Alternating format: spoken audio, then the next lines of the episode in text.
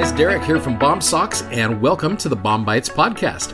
Hey, if you're new to BOM-BITES, it's a service from our company BOMsocks to help be a resource to use. You're studying along with the Come Follow Me curriculum for the Church of Jesus Christ of Latter day Saints. Hope you enjoy today's episode. So, yesterday I kind of left you on a little cliffhanger with all the trials that Job was going through, with the idea and the question of why do bad things happen to good people? And that is an eternal question on this earth. And I left you off with all the struggles of Job, and the question is what does Job still have, and where can he turn for help? Let me take you to a familiar hymn, and there's dozens of beautiful renditions of this hymn. Uh, Tabernacle Choir has done some great stuff. Uh, there's some amazing things. The song is called "Where Can I Turn for Peace." It is hymn number 129 in our hymn book. So let me just show you this song, and I'm just going to read through the lyrics and keep in mind what Job has been going through: losing his health, losing his family. He can't even sleep at night because of difficulties. Verse 1 Where can I turn for peace? Where is my solace when other sources cease to make me whole? When with a wounded heart, anger, or malice I draw myself apart, searching my soul. And you see that happen with Job. Verse 2 Where, when my aching grows, where when I languish, where in my need to know, where can I run? That's such a great question. Whenever you're going through trials, you're like, where can I run? Where where can I sneak away just to get away from this? Where is the quiet hand to calm my anguish? Who can understand? And the greatest answer, he only one. Here is where you see Jesus Christ helping. He answers privately. He's very personal in the way he does things. He reaches my reaching in my Gethsemane, Savior and friend, gentle the peace he finds for my beseeching. Constant he is. I love that quality of Jesus Christ. Constant he is and kind. Love without end. Now, as I bring all of those things up to you when you're going through difficult trials, and those of you who are struggling can appreciate the words to that wonderful, beautiful hymn, you go to Job chapter 19. And Job chapter 19 is probably one of the most familiar verses in the book of Job. In fact, another one of our wonderful familiar hymns is taken from these verses here. Verses 25 and 26 For I know that my Redeemer liveth, and that he shall stand at the latter day upon the earth. And though after my skin worms destroy this body, yet in my flesh shall I see God. Job has a testimony of the Redeemer. So, how does turning to the Redeemer in his life help out Job? Well, I put together several verses right here, just a bunch of them in the book of Job, kind of compressed it a little bit and came up with the ones where you see the Redeemer in the life of Job. Now, if you're listening to this on podcast, you may have to go to the video to check this out because there's a bunch of verses here that you can see. But everyone from like chapter 1, verses 20 and 22, chapter 2, verse 10, chapter 5, verse 17, and so forth, all the way through to these where you will see the Redeemer. So, what I would invite you to do is pause the video and I want you to take a second and look over these verses and see how turning to the Redeemer helps out Job. So, take a few minutes and do that. We'll come right back and talk about just a couple of them.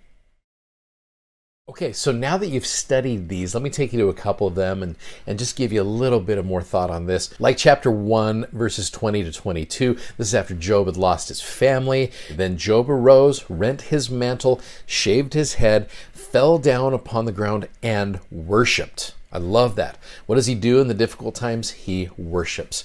And he said, Naked came I out of my mother's womb, naked shall I return thither. The Lord gave, and the Lord taketh away. Blessed be the name of the Lord. And in all this, Job sinned not, nor charged God foolishly.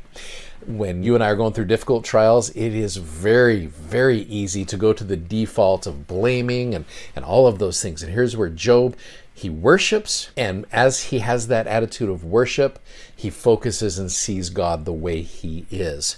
Uh, chapter 2, verse number 10 is a great verse. Now, this is after his wife said, Do you still have your integrity? Why don't you curse God and die?